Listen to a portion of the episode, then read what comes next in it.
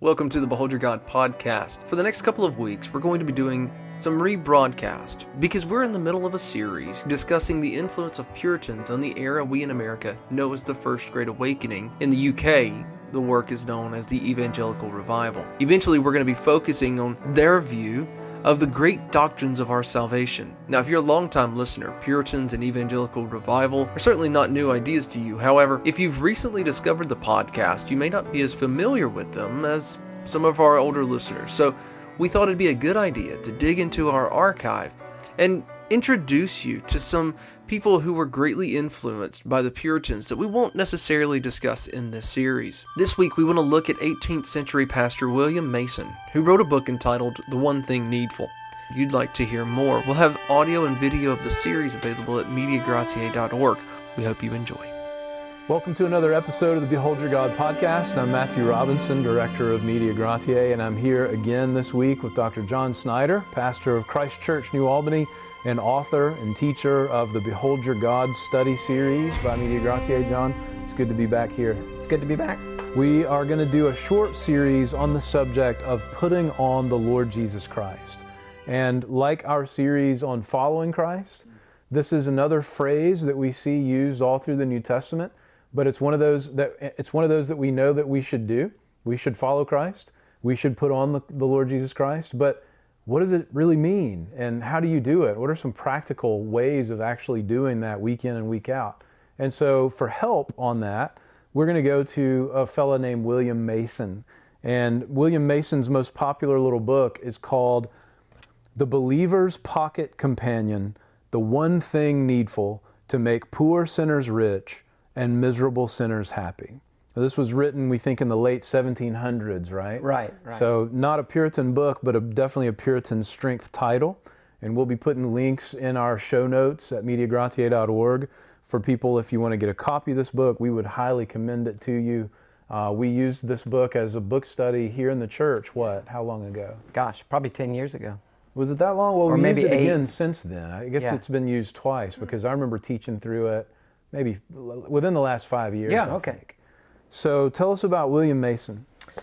Yeah, William Mason being a minister in the latter half of the 18th century, you know, what we find in him that I found so helpful is that uh, we find the union of uh, a solid theology, so careful doctrine, you know, what we would call Reformed doctrine, and but it's united to that warm, aggressive, practical, experiential Christianity. As all Reformed doctrine should be. Yeah, yeah, and um, you know, and and when you read Christian books, you do want to vary your diet. If all you read was this type of book, you know, it's beneficial, but it's like a vitamin. It applies to one aspect. That, but there are some times where you have to read books that are, you know, they're not as warm. They give you a lot of truth, and you have to do a lot of the work to make it warm. And sometimes you read books that are really warm, and they expect you to already know the doctrine. So you know, you do want to be, you want to read widely within the good camp.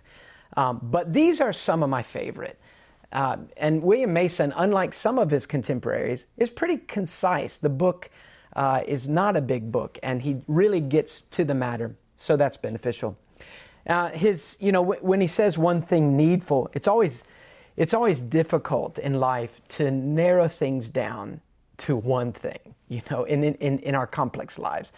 But it certainly is beneficial. It's great. It's a great help to us if a person can kind of bring it all down to a central focus. You know, you think of a camera where you want your camera to focus on one aspect of something in a room. So you make your camera really hone in on that, and that that person, that object becomes very crisp. And it's not that there's nothing else in the room. It's not that there's nothing else to life. It's not that there's nothing else to the Christian life. But you want your heart and your mind and your, your eye drawn to one thing. And so when he says there's one thing needful in Christianity, someone might jump up and say, wait, wait, wait, I, I have a different idea of what's needful, or there's a lot of things that, that are needful. Really, what he's trying to say is this is of paramount importance. And this is the kind of thing that if you don't get it right, then nothing else in your religion really matters. And, and I think that is uh, um, going to be a real help to us. Yeah, and just to just to say, you know, William Mason isn't making this concept of one thing up. The Lord Jesus told us that blessed are the pure in heart, Um, and, and then later we, we read in Luke um, that in, in, chapter 11, uh, 33 and 34, this, this business about the eye of the lamp is your body, and when your eye is clear or when your eye is single, your whole body is also full of light. But when it's bad, your body then is full of darkness. Then watch out that the light in you is not darkness. So, what is this thing about being single or being pure in heart? Well, how many things are in a pure in a you know in a bottle of pure water? They're just one thing. Yeah. Just just being single-minded. So it's it's if you're going to be single-minded, then it's good that we have the right thing to be single minded about, right? Yeah. Yeah, and, and you know, Mason is, um, in his book, he, he calls our attention to Christ dealing with Mary and Martha. And, you know, Martha, you're, you are troubled about so many things, good things, but one thing's needful. So, taking that, it, you know, before we even get into what we do when we put on the Lord Jesus Christ, we want to kind of examine ourselves. Um, what a person would honestly answer when you ask them, what is the one thing needful in your in your life spiritually? We're talking about um, as a Christian. What's the one thing needful? What they would say to that question is very revealing. Um, what a church would say to that question is very revealing. I was not long ago with a church, and and um, it was a struggling little church, and I asked them, well, what do you think is the one thing that's essential? I mean, if you're going to continue to exist. And there was a whole array of answers. And getting that answer right is important. And what you say to that question really reveals a lot about you. But more than that, the choices we make. You know, if someone followed me around this week, they would know what I think the one thing needful is. Sure. You know, it, it doesn't matter what I say what does John think? Look, I can't live without this thing. Okay, there's a lot of nice things, but some things are essential. Some things are not optional. And live or die, I got to have this thing. Or as a church, you know, the decisions we make here as a body, uh, the things we do when we're together. What do we what do our actions demonstrate to be our honest answer to that question? I think that's a hard question. I think it's so hard that when you ask people that question, when I ask myself that question, it can be so painfully revealing that it's, I find it personally difficult to get down to the roots of an honest answer. When we think corporately uh, about some things that we here in the West, uh, in America especially, that we think are all important in religion, you know, we, we uh, so as a body, well, what do we need? Well, we need some young families in here, you know, or we really need a young, dynamic minister who can get in here and get some programs going, and we can really get going as a church. Uh, very revealing. Uh, who, you know, who is our hope in? What is our hope in? When we think of ourselves, um, you know, maybe I think I feel like I, I, need a new job. That's the one thing I need. You know, if I, the the thing that I'm doing with my the most part of my life, if that was just better, then I would be okay. Or maybe I need a you know a better spouse or a or a Christian spouse or uh, maybe I need a community of friends. And let's be honest, that's if you go to most church websites, that's kind of what they're trying to say. Hey, yeah. come be a part of our community of people. You know, it's a community of safe, good people that you can come be a part of. That's what you think is most important. That's what we think is most important. Very, very, very revealing. Uh, but Mason, that's not what Mason points to as being the most important thing. Yeah, Mason uh, helps us. He takes us to Romans 13 and he shows us what Paul was talking about there. Matt, you want to read us that passage from sure, Romans yeah. 13? So this is Romans 13, 14. Um, actually, what is this, 11 Verse 11 and following, yeah. Do this, Paul writes, knowing the time, that it is already the hour for you to awaken from sleep. For now salvation is nearer to us than when we believed. The night is almost gone, and the day is near. Therefore, let us lay aside the deeds of darkness and put on the armor of light. Let us behave properly as in the day, not in carousing and drunkenness, not in sexual promiscuity and sensuality, not in strife and jealousy, but put on the Lord Jesus Christ and make no provision for the flesh in regard to its lusts. So, if we take that in its context, it's really a, such a helpful passage, but much more helpful if we see it in the context. 11 chapters of doctrine where Paul has been laying out the desperate need of humanity and the extraordinary provision of the God man. Um, the second Adam, the final Adam, you know, the last Adam has come. And, and what he's brought to us from the God that we hated, that we were enemies of. And it's so good, only the almighty work of the Holy Spirit in a person uh, would enable us to really believe these things. And so, chapter 12 and following, Paul gives us some very specific, down to earth ways that the mercies of God will move a man or a woman who has embraced Christ to have a life that's transformed from the in, inward to the outward in a way that makes us want to live as a living sacrifice. Right.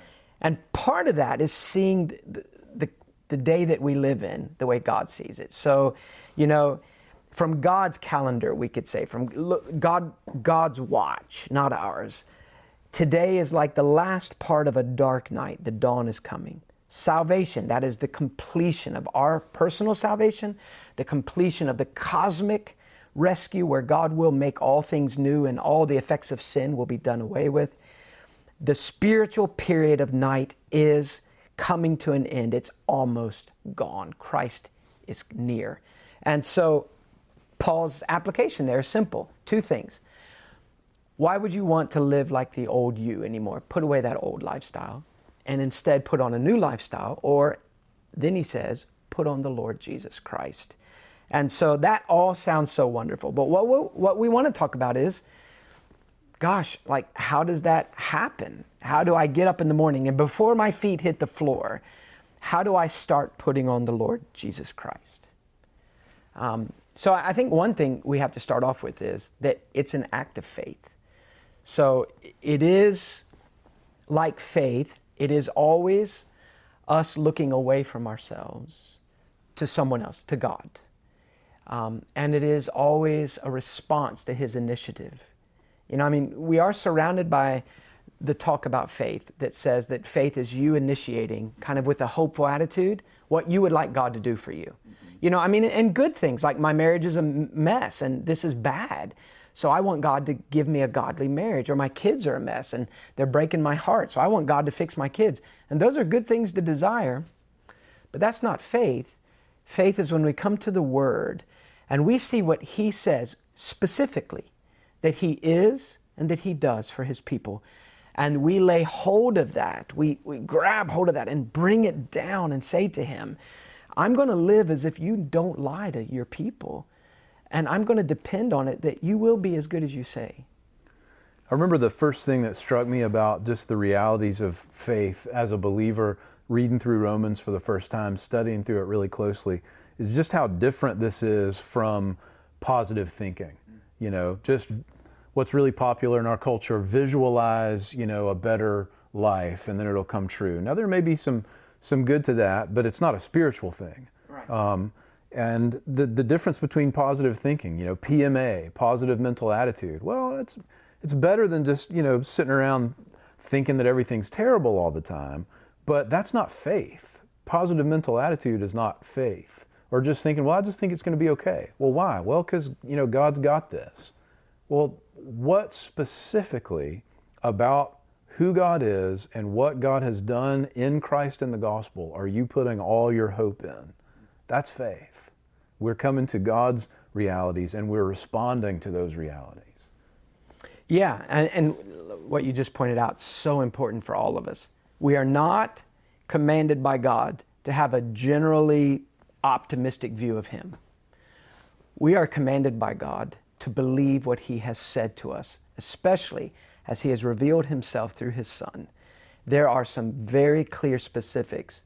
So it's not enough just to say, I really, I just trust that God's going to do what's good. I mean, God does good things for people. And, God's and, good, amen. Yeah.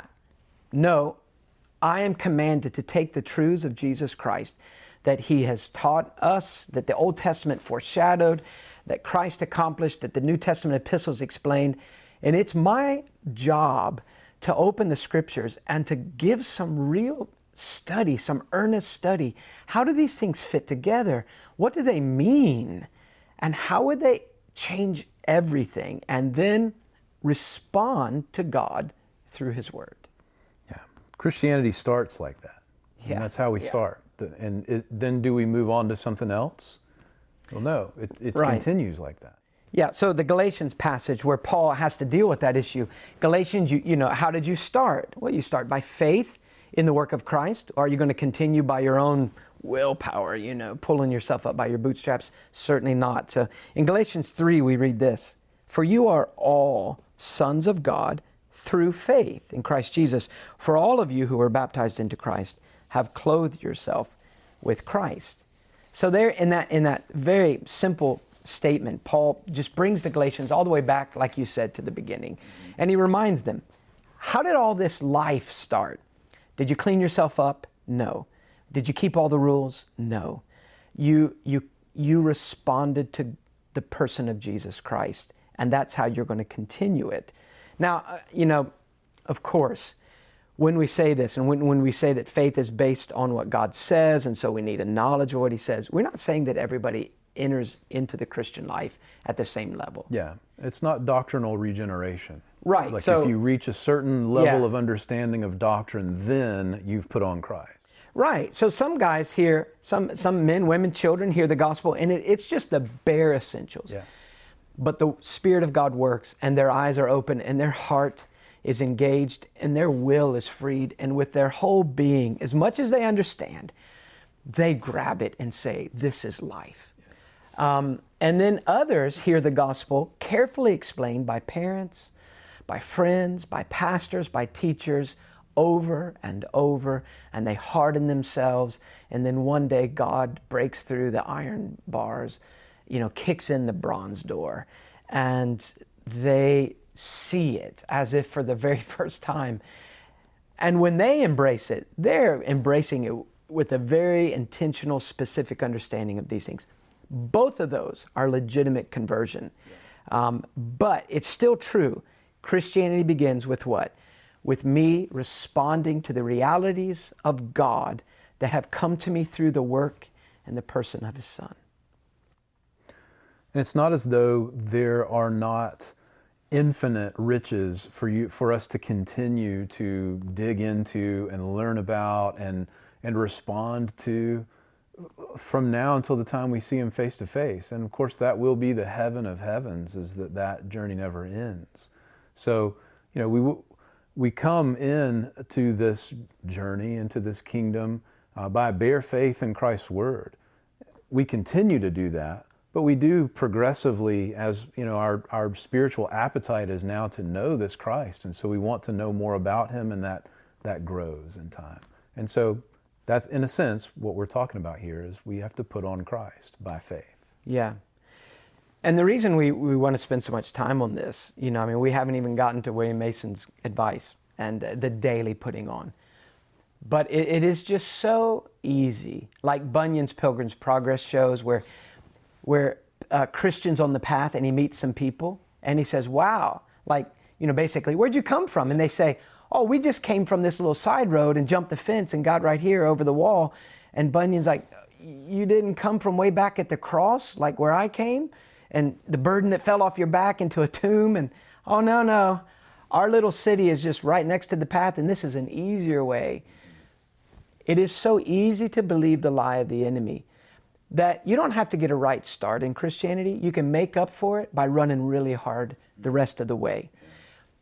But when we talk about putting on Christ, it, there is the presupposition that Paul has already given a lot of explanation about, especially, you know, in chapter 3, that no works will justify you, it's only faith in the works of Christ. Chapter 4, what is the nature of faith? And then chapter 5, who are you in? Who are you located in spiritually? Who defines you forever? Adam, the fallen man, or Christ, the obedient man, the God man? Um, if we don't understand that we must be in Christ to draw upon Him, we must be in Christ to have the right to come to Him moment by moment, hour by hour, throughout the week, and say to Him, I am needy and you are sufficient.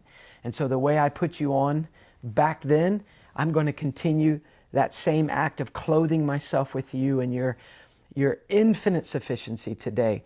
But if a man tries to skip that, that painful sometimes humiliating act of repentance and faith, that initial act where I have turned away from all the lies and all the false hope of my own righteousness, and I have abandoned everything that I once hoped in to trust in this person, Jesus.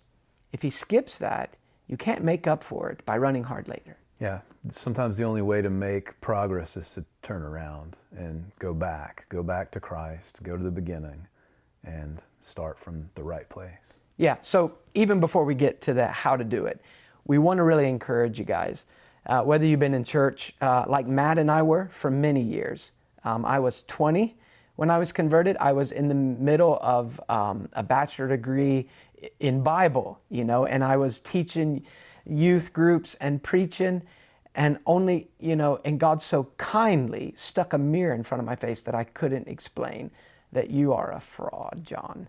And I and my my response before had always been the same. I'll do better tomorrow, God. You just give me another chance. But finally, you know, brought to the end of yourself where you say, "But that's all I'll ever be unless you rescue me." And I don't know why you would want to, but you said you would. So I'm going to bank everything on that, you know. So union with Christ.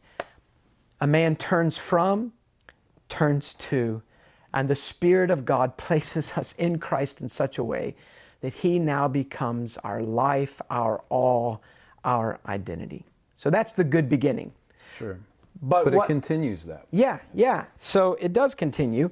It's not just the gate that we open, it's the path that we walk. And, you know, if, if I were to ask you, like, well, Matt, why isn't that enough? Why isn't a good start enough? You know, why can't I just open the gate and then sit down on the other side of the fence? I mean, what would you tell a guy? It's like we said earlier Christ is not just the gate, but He is the path. And when we think about our neediness and we think about His fullness, well, that's what we come to see, you know, in our, the moment of our conversion. But that doesn't change. We don't somehow become not needy as the years go on. But the great news is He doesn't become less sufficient for our need. And so we continue to have this interchange. We continue to bring our need to Him, and He continues to fill that need with His infinite fullness uh, day after day, decade after decade. Yeah, if you think about it, the way God saves us um, brings such glory to Him because it reveals the kind of God He is. I mean, we're just like little. I feel sometimes I think like my life is just a little fragment of mirror that is supposed to be reflecting him to the world. And there, there's dirt and film on there, and it's very imperfect. But by the grace of God, it is a picture of God.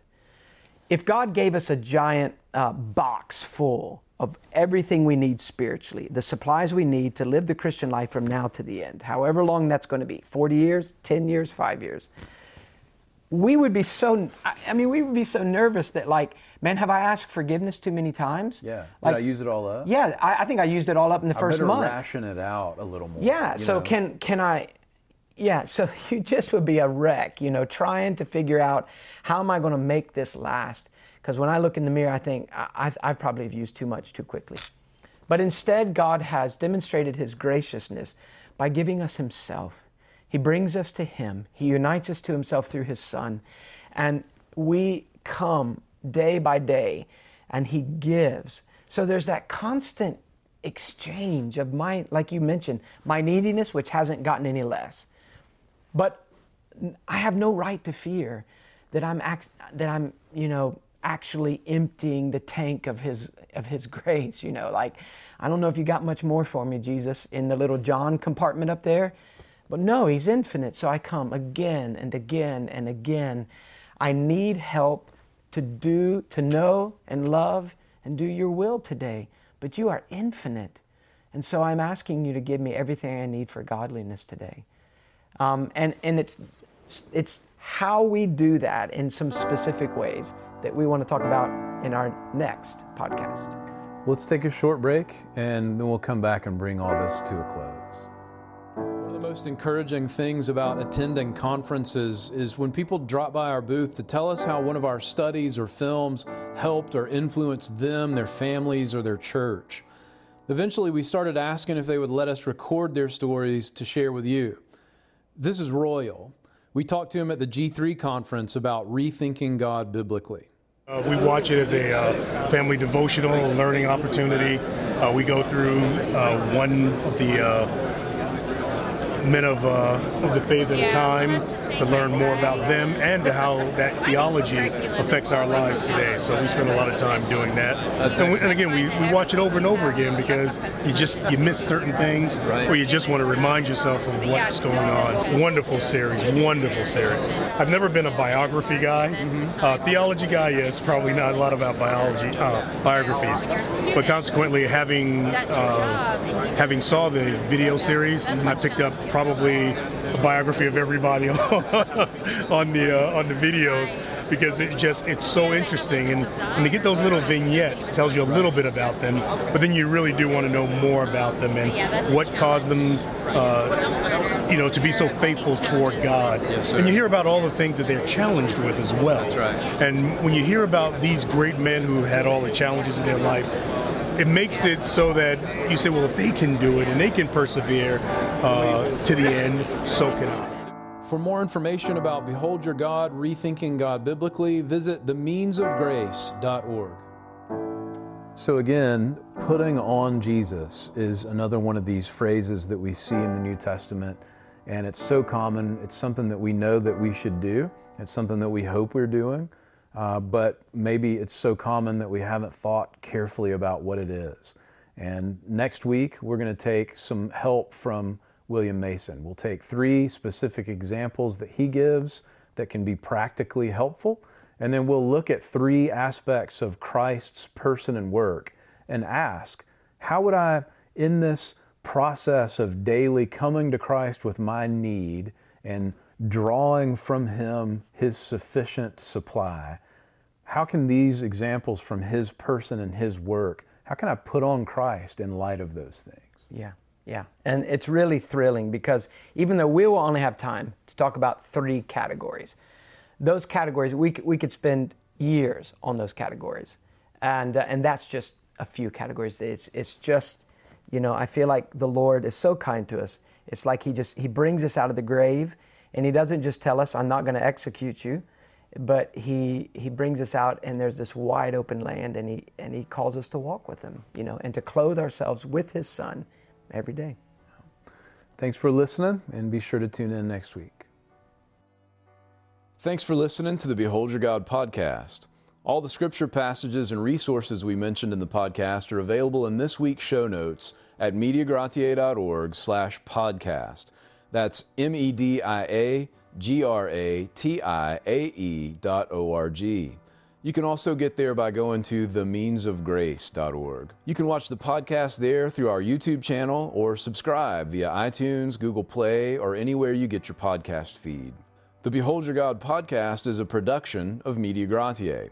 If you're unfamiliar with the Bible study series, documentaries, and other multimedia projects that we produce, let me invite you to have a look around for materials you can use in your church, small groups, Sunday schools, or family worship at mediagratiae.org. If you're one of our monthly supporters, jump over to MediaGratiae.org where you'll find the link to this week's supporter appreciation episode.